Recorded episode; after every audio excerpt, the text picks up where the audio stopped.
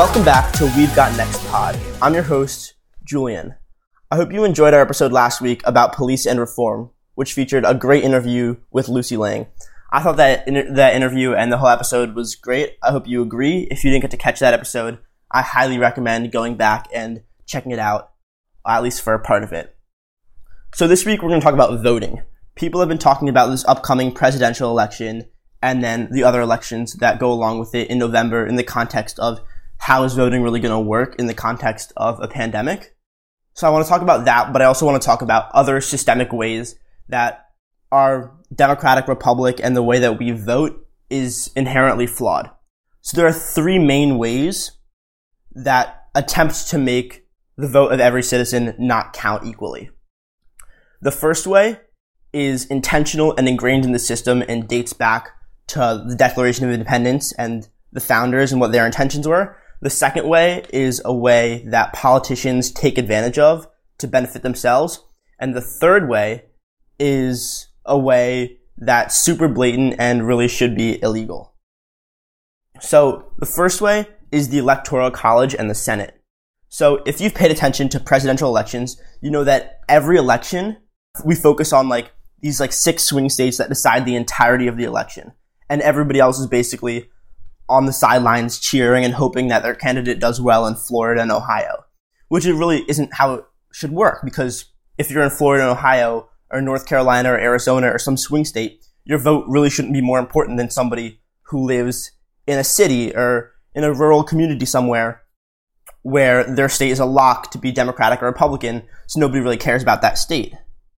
So not only do those states really not matter, but in terms of the electoral math, each state has a certain number of electoral votes that goes towards electing their president. Whoever wins the state gets all the electoral votes, but people aren't being represented equally.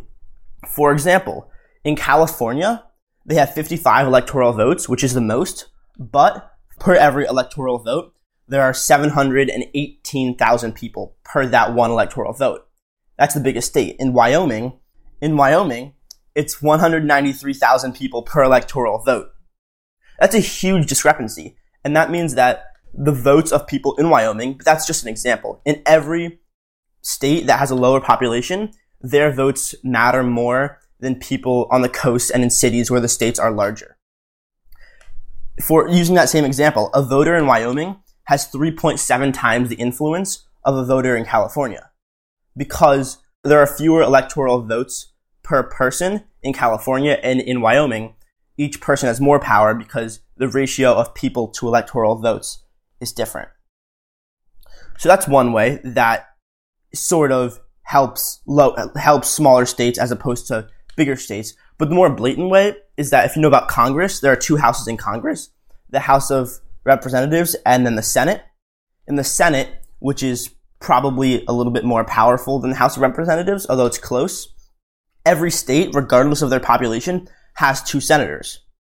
But since, at least right now, Republicans do better in smaller states and Democrats generally do, bet do better in larger states because people in cities are more likely to be Democrats and people in rural communities in the country are more likely to be Republicans.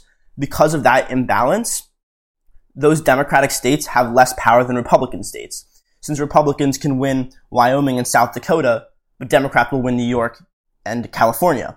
Uh, but those states have the same amount of power in the Senate, which is not how it should be because nine states make up half the US population, but those nine states only make up 18% of the Senate. So in those two ways, the Electoral College and the Senate, those are ways that were set in by our Constitution, but those advantage small states as opposed to big states, and that balance benefits Republicans over Democrats. Where you can see an example of that is that in two of the last five elections, the can- for president, the candidate who got more votes did not actually win. Hillary Clinton in 2016 had more votes than Donald Trump, and Al Gore in 2000 had more votes than George Bush, but both of them lost because of the way that the Electoral College benefits smaller states and thus benefits Republicans. So that's the first way that's ingrained in our Constitution and in our democratic republic. The second way is called gerrymandering. So every 10 years after the census comes out, where we count everyone living in the US, every state redistricts. So based on a bunch of factors that you'll hear about in our interview later, they redraw the districts that make up the House of Representatives and the districts that make up the state houses. And they redraw those districts in a way that's supposed to be fair and represent those people. But in many states, they do gerrymandering, which is when the party in power draws the districts in a way that benefits their party to help them get more power. You'll learn all about that in our interview, how that works. We have an expert coming on later. But you, I'm just going to show you the effects of these things. In Pennsylvania, in 2014, 40% of the votes for House congressional candidates were for Democrats, but because of the way the districts had been gerrymandered, Democrats only won 28% of the seats. That's a huge contrast. Ideally, if 20, if 40% of the votes were for Democrats, Democrats should have won 40% of the seats. But because Republicans were in charge of redistricting in 2012, they drew the districts in a way that would benefit themselves and hurt Republicans. So the so the and hurt so that would benefit themselves and hurt Democrats, so that Democrats would not be fully represented. There are many other examples of that. In that same year, in Ohio, 40% of the votes were for Democrats for Congress, but Democrats only won a quarter of the seats. Two years later, in North Carolina, Democrat Republicans had 53% of the votes, but won 77% of the seats. In all three of those states, Republicans were in charge of redistricting, so they tipped the scales to advantage themselves. So even so they had a disproportional amount of power in Congress compared to the amount of votes and support they got at the ballot box.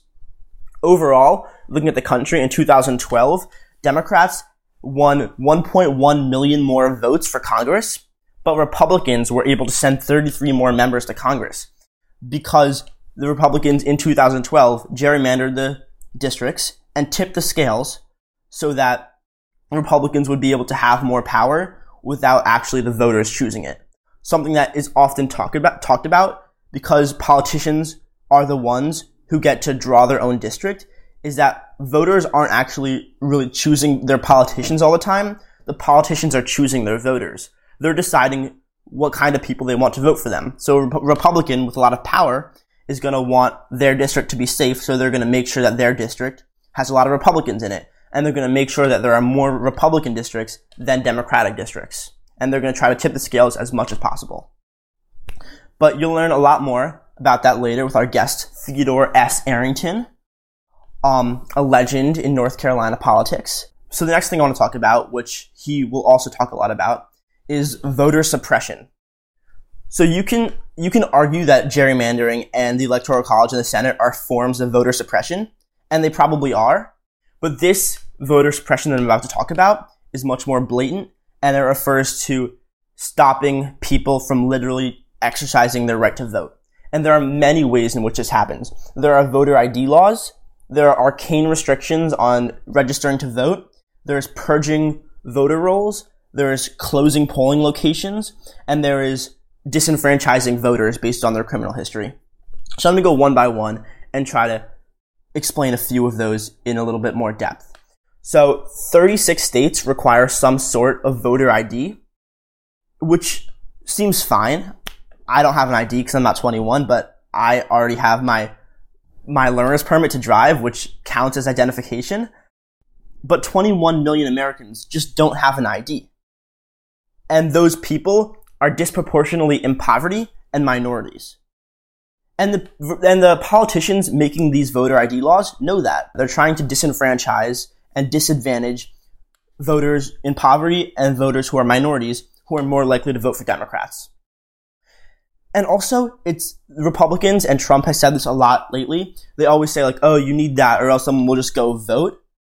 But nobody is going to the poll to go pretend to be someone else and vote, because that's literally risking five years in prison and a $10,000 fine, which is a lot. I would not risk that. And it's for like one vote, which is not going to make the difference in an election.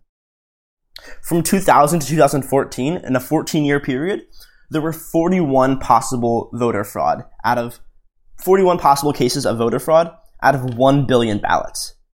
That's basically non-existent. Anyone making that argument is lying and trying to disenfranchise voters who are more likely to be Democrats. So the arcane restrictions that I talked about, this is brief, but a lot of states make you register a certain amount of time in advance before you can actually vote. My state, New York, does this, and many states do it. And there's really no reason that you shouldn't just be able to show up, register, and then vote. We should be trying to make voting as easy as possible, not as hard as possible. So purging voter rolls has been talked about recently because this happened a lot before the 2016 gubernatorial election in Georgia. So 70% of Georgia voters who were purged before the election in 2018 were black, which is not a coincidence because the Secretary of State at the time, who was a Republican, was running for governor against a black Democratic challenger, Stacey Abrams. So that's clearly intentional. So across the country, one in 13 black Americans cannot vote due to disenfranchisement laws. Republicans within power are actively trying to suppress the vote of minorities who are more likely to be Democrats to retain their own political power. And it's not just minorities. One third of voters who have a disability report that they've had difficulty voting for a variety of reasons because only 40% of polling places really accommodate people with disabilities. So just all those things, like we should be trying to make it easier, not harder for people to vote. The US out of all the developed democracies in the world, the US has the worst voter participation. And part of that is a cultural thing, but a large part of that is because of restrictions and actions like these. So the last example is from fairly recent in the um, primary in Kentucky, the Democratic primary for Senate. In Kentucky, a lot of people live in Jefferson County. That's where half the state's black voter lives, and it's the biggest county.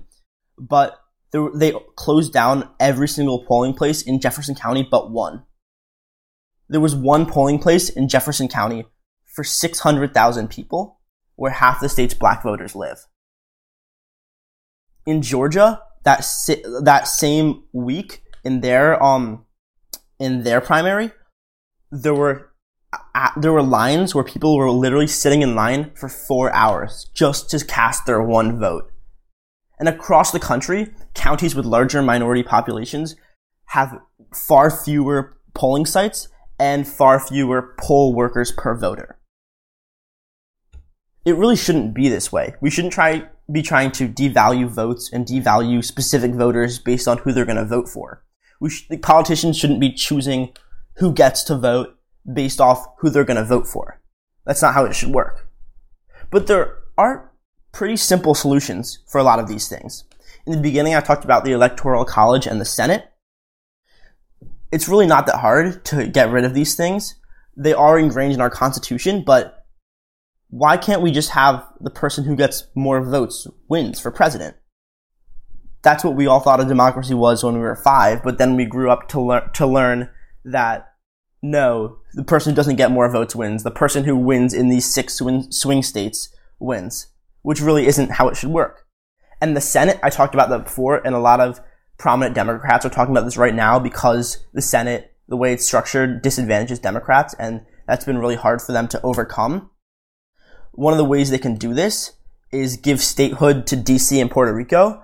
The, the House, which is full of Democrats right now, just passed a resolution to make DC a state, but it's almost definitely not going to pass in the Senate and definitely won't be signed by President Trump. But DC has more population than two states, and for all states, it has an average GDP, which is basically the measure of how strong their economy is and how large their economy is. And Puerto Rico is basically an would basically be an average size state, and it's already a U.S. territory. Like these two places specifically are being taxed without representation, which, if you've learned this, being taxed without having representation in the government is the reason why the American Revolution started. But now we're oppressing the residents of DC and the residents of Puerto Rico because we're taking their money for our social services but not giving them a vote. So it's really not that complicated. We should give statehood to DC and Puerto Rico because they deserve to be states and also it would right some of the wrongs in the way that the Senate is structured. So I talked about gerrymandering and our guest will talk about the solution later, but lawmakers shouldn't be the one drawing their own districts. In 21 states already, there are independent, nonpartisan, or bipartisan commissions that draw the districts based off the actual criteria that it's supposed to be and not based on advantaging one political party. It's really not that complicated. Almost half the states already do it. Every state should do it. Definitely. And for the long lines and the voter suppression, we really just, this is about a value and like electing the right people to office and who we trust to uphold our democracy and not just keep themselves in power. So I know that this has been a lot and it's been disheartening probably and it's showed the ways that your vote doesn't really count all the time or the way that they're trying to make your vote not really count. But the intention of this episode is to show you why your vote counts because because they're trying to take away your power in voting is your responsibility to make sure that you vote and make sure that you elect people into power who support a representative democracy and who aren't trying to suppress the vote or choose their own districts or advantage their political party based on the structure of our democracy. So, next, we have an interview with Theodore S. Arrington, who was the chair of the Board of Elections in Charlotte, North Carolina for 12 years, and even served as the chair of the Board of Elections in Charlotte for six years. He used to be, he's retired now, but used to be the head of the poli sci department at UNC. He advises many candidates for office, and he has been an expert witness in dozens of cases relating to the Voting Rights Act. Welcome, and thank you for joining us. Good morning. Good morning. How are you? I'm doing fine. How are you? I'm good. So nice to meet you. Okay, so I saw that you were on the um the board of elections in Charlotte for 12 years, and then I think it said you were the chair for five or six years. What what is the board of elections, and what does it do, and what did you do while you were there? The board of elections runs the whole election. Uh, they buy the machines that are going to be used they appoint the people uh, who will be staffing the voting places on election day. Uh, they enforce rules about uh, elections, like, for example, uh, if somebody is getting campaigning too close to the election place, uh, they would go out and warn them to back off. Uh, and then they count the votes. they do the accounting process to make sure that all the records are synced uh, that the rec- that the votes were accurately counted. Uh, ultimately, they're the ones who add up the votes from all the precincts, uh, add in the uh, absentee votes, uh, and then say this person won and that person lost. they also count all the absentee votes directly. they approve uh, and I think they still do, approve uh, uh, all of the absentee voters. So if somebody submits an application to absentee votes, they're the ones who sign off and say, yes, this vote will be counted.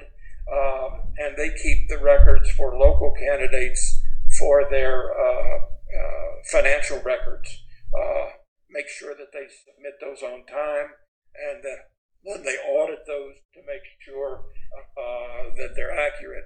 Now, keep in mind, uh, the Charlotte Mecklenburg Board of Elections is a big operation with many employees, and so the Board of Elections doing all of that stuff directly.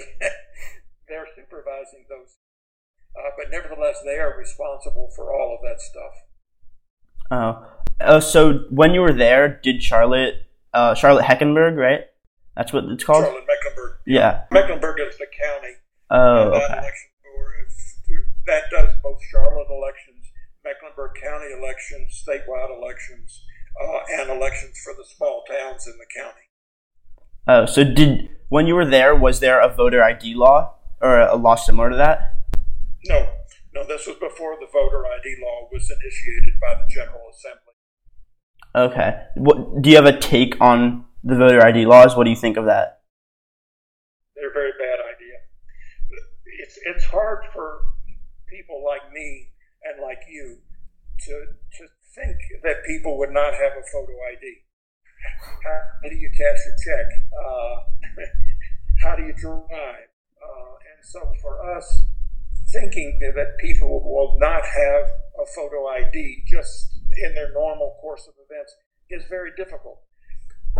But the fact is that a large number of people, especially minority citizens, especially uh, older people, often do not, not, in their regular course of life, have a photo ID.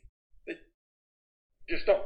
So, when you require a photo ID to vote, that means they need to go through a process that you and I don't have to go through. We already have one.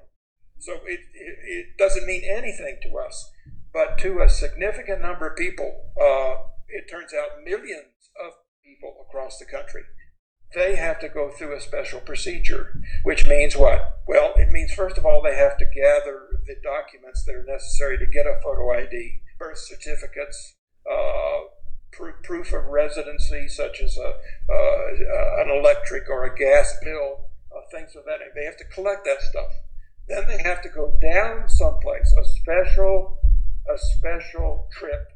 Go down someplace like uh, the uh, motor vehicle department and get turn in that stuff, get a photo ID. And now that all has to be done. It has to be thought of and done for the election. Okay? And so it creates a special burden. Now, you say, you want to vote. Isn't a special burden something you would do? When you when you think of it that way, you have to say, okay, what do you get when you vote? You don't you, you don't get any reparation. Uh, you have a microscopically small uh, chance of your candidates winning rather than the other candidates.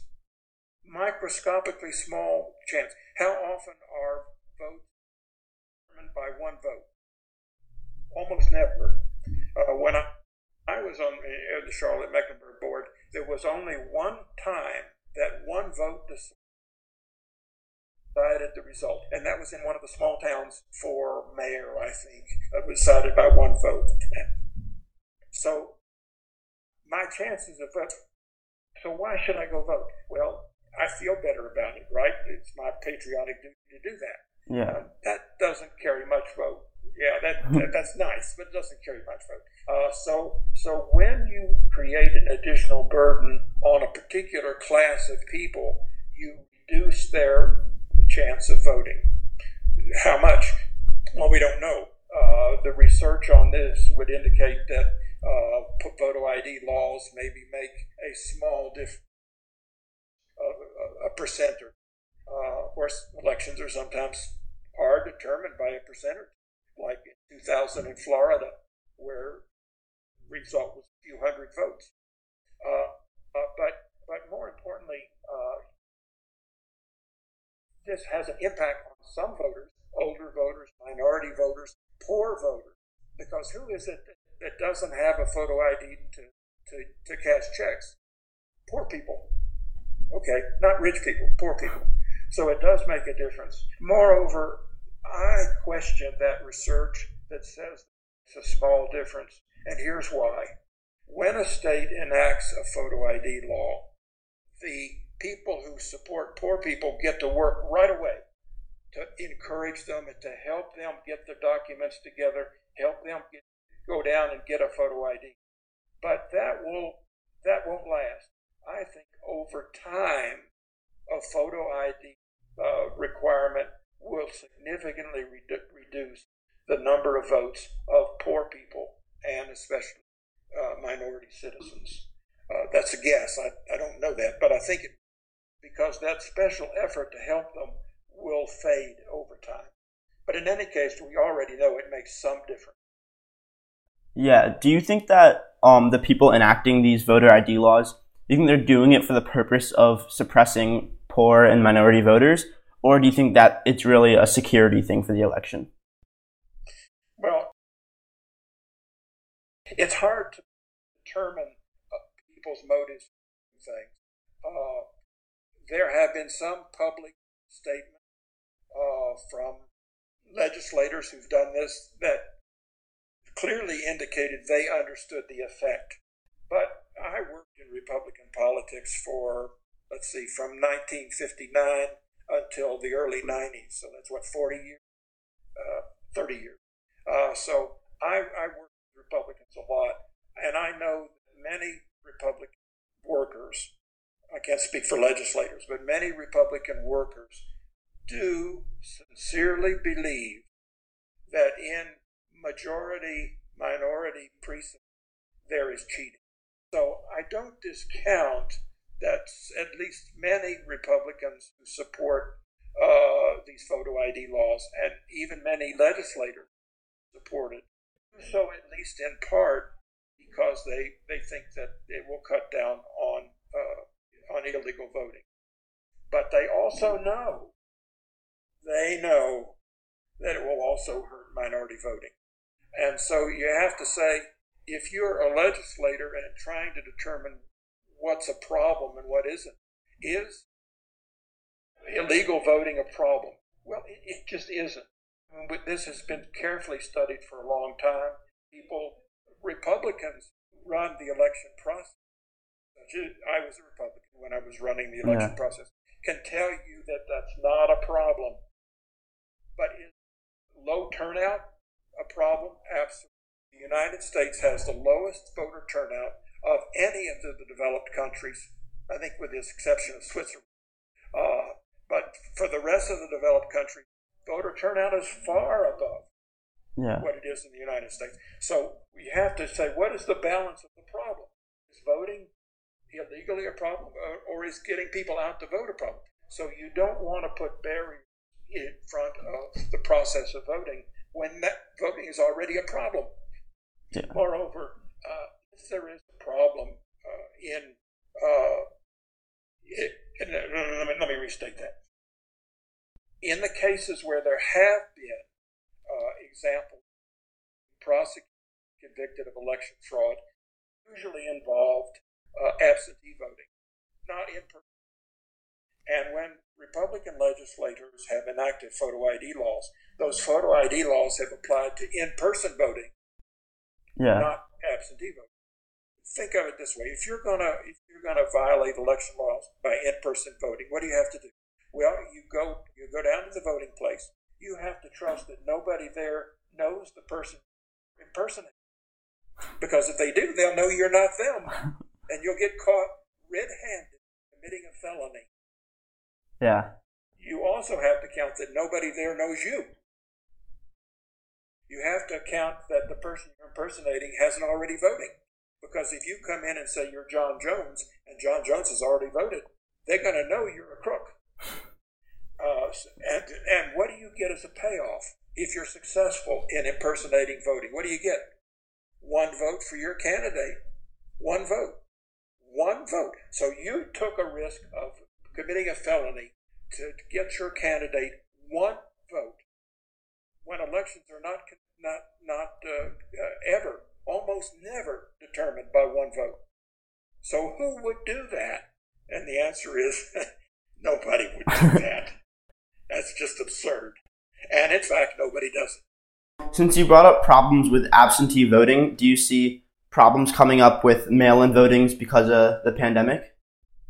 No, I don't. Uh, the, the problems that have arisen in the past voting have overwhelming this situation. Uh, you have a small county and you have absentee voting fraud for the election of the sheriff. Why? What is the sheriff in a small county in charge of? Well, preventing gambling, prostitution, and drugs. So you have an incentive for absentee voting fraud to get a sheriff in order in, in order to protect corruption. Uh, it rarely occurs other than that. And in places where you set the absentee voting up carefully, as they have, for example, in North Carolina, uh, you can, in fact, catch it if it occurs. Um, so it, it, tends to be very rare. Uh, I was only indicating that it's more likely to occur there than it is in in person voting. Uh, but but you, you, the states can and in the main have set up reasonable procedures catch it if it occurs, to prevent those votes from being counted, and then to prosecute those who engage in it. Uh, it, it it's not rocket science. Uh, something that can be done. Now, it is to be sure if when we expand uh, absentee voting this fall, as we will because of the virus, uh, you're going to have to be very careful about looking carefully at those votes to make sure that there is no fraud. But it, it certainly can be done and needs to be done. It would be helpful, however, if the federal government would give the states some additional funding for this process. Yeah. Because it costs money. You're going to need more people to count those votes. You're going to need more people to look at the signatures. You're going to need more people to, to look at it. So it's something to be concerned about, but not something to avoid doing. And I'm talking now about expanding absentee voting. It's, it's something to be concerned about, but not something that you shouldn't do given the situation of the virus and the importance of the election this fall. You, you have to do what you have to do. Uh, and so you need to put in the proper uh, safeguards and make sure those votes are accurately counted. It can be done. Um, so I saw that you have advised governments in redistrict in redistricting. So first of all, like, what's the purpose of redistrict- redistricting after the census is drawn every ten years, and also like how are the districts drawn? The first answer to that is that people move around, and so various geographic areas change in ten years between census. So you get maldistrict uh, or malapportioned. Uh, the situation where some districts now have more people than they ought to have, and some districts have too few. And so, uh, under the one person, one vote rules of the Supreme Court, uh, in interpreting our Constitution, uh, districts have to be redrawn every 10 years to bring them back into proportion so that each district has about the same number of people. Congressional districts have to have exactly the same number, according to the Court. Uh, and so, whether it's exactly the same number of people or roughly the same number, you have to restrict every 10 years. Uh, every state does this differently. Uh, in general, uh, congressional districts are redrawn by the state legislature. Uh, and in most states, the governor participates in that as well. Local uh, and most state legislatures re- redistrict themselves. Uh, so they draw their own districts, which is a bad idea. So I know that gerrymandering is the um, effect of like state legislatures drawing their own congressional districts. But in theory, especially with like the bipartisan committees that you just mentioned, in theories, what should um, the district drawers should be like be looking at, and like why should they try to be making districts look a certain way? Uh, well, let, us start by saying that uh, the how the districts look is not as important as how they function. Uh, districts that look funny in terms of of their shape might, I say might in some cases, uh, actually be good fair districts, and districts that look good as you look at the map, they're nice and compact, so forth and so on, can nevertheless a gerrymander. Uh, so uh, shape is, is one consideration. Uh, when anyone draws it, they should follow what are called traditional districting principles. Uh, compact is one traditional districting principle. Another is you want to follow uh, local jurisdiction. So you want to avoid dividing local jurisdiction as possible. What you need to keep in mind is these traditional districting principles are in conflict with each other and in conflict with one person, one vote. So that when you're drawing districts, you're, you've got all these balls in the air at the same time that you're juggling. You want to have compact, districts, but you want to follow uh, local boundaries. You want to follow uh, natural features uh, and your districts have to be about the same population. So you do the best you can. But but I would argue then, after you've done that, you've drawn a plan. The plan looks good, and you've satisfied as many of these principles as you can. Then you say, okay, how would this work in practice?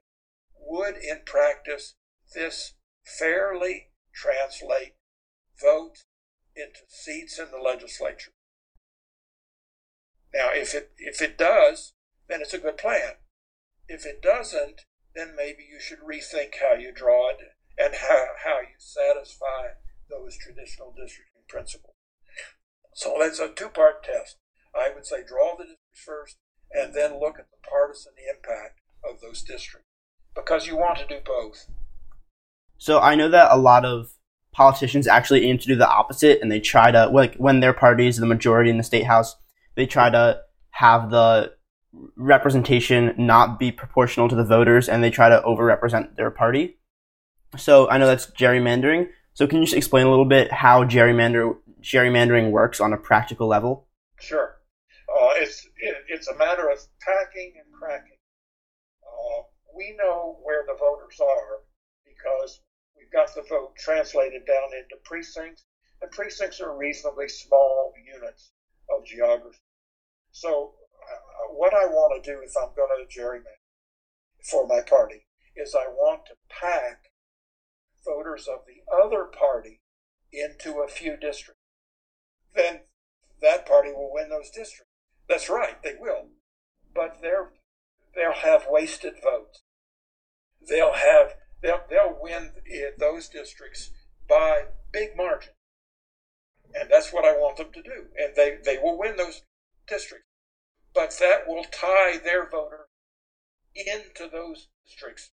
And then I want to crack remaining voters of the other party. I want to split them so they're a minority in all of the remaining districts. So I pack my opponents, my opponents' voters to a few districts, and then crack their remaining voters into majority. And if I do that carefully, and if I do it without being greedy, try to get too many votes, I can do that successfully, and the other party will never win any election. Now, uh, what we want to understand here is that uh, Republicans have a natural advantage in redistricting. Uh, they have a natural advantage because minority voters are concentrated in cities, and therefore it's very easy for Republicans to pack Democratic voters in cities. And it looks natural. Those don't have to be oddly shaped. Uh, they don't have to they can follow local jurisdiction, uh, but nevertheless, that packs Democratic voters. Republican voters are more scattered, so it's more easy to crack remaining Democratic voters uh, in the remaining district. So, in the gerrymandering game, Republicans have a built in advantage. Many state legislatures have used that and abused uh, in uh, Alabama, for example, the Supreme Court ruled uh, that the legislators went too far.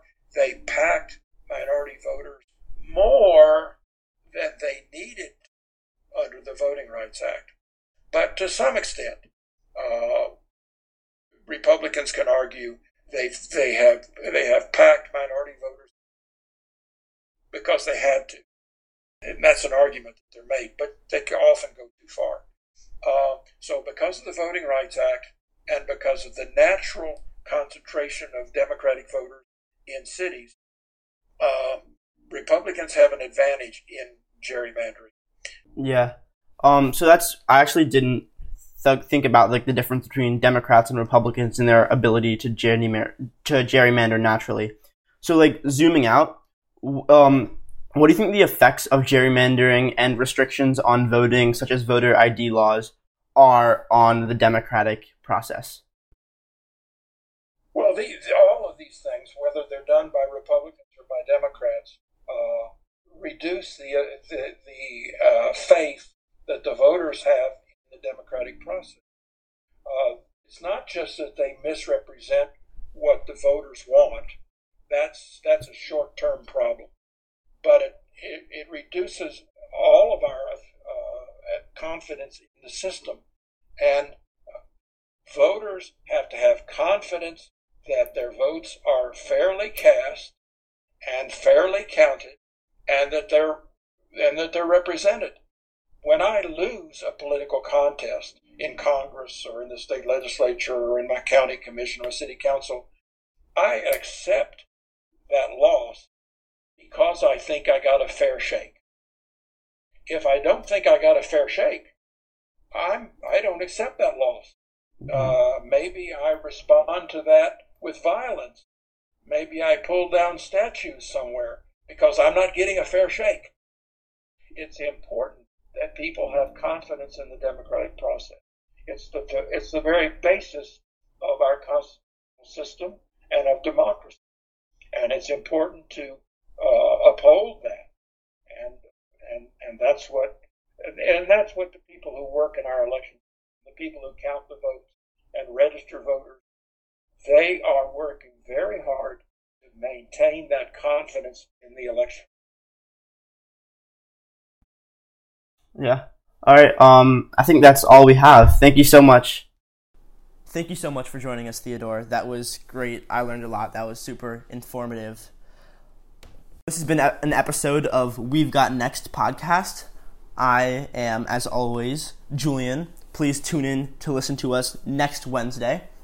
I hope you enjoyed. Uh, go rate us on Apple Podcasts. Go follow us on Spotify. Subscribe on Apple Podcasts. Go follow us on Instagram at We've Got Next Pod. Rate, subscribe, like, follow, do it all. Thank you so much, and tune in next Wednesday. Thank you.